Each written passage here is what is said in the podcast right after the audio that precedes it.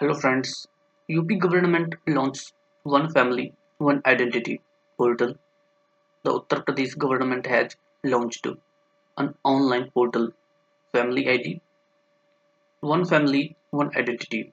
This portal has been made to make it easier for the families of the state to access government schemes. The aim is to provide free or cheap ration to families who do not have a ration card. It will create a comprehensive database of households in Uttar Pradesh.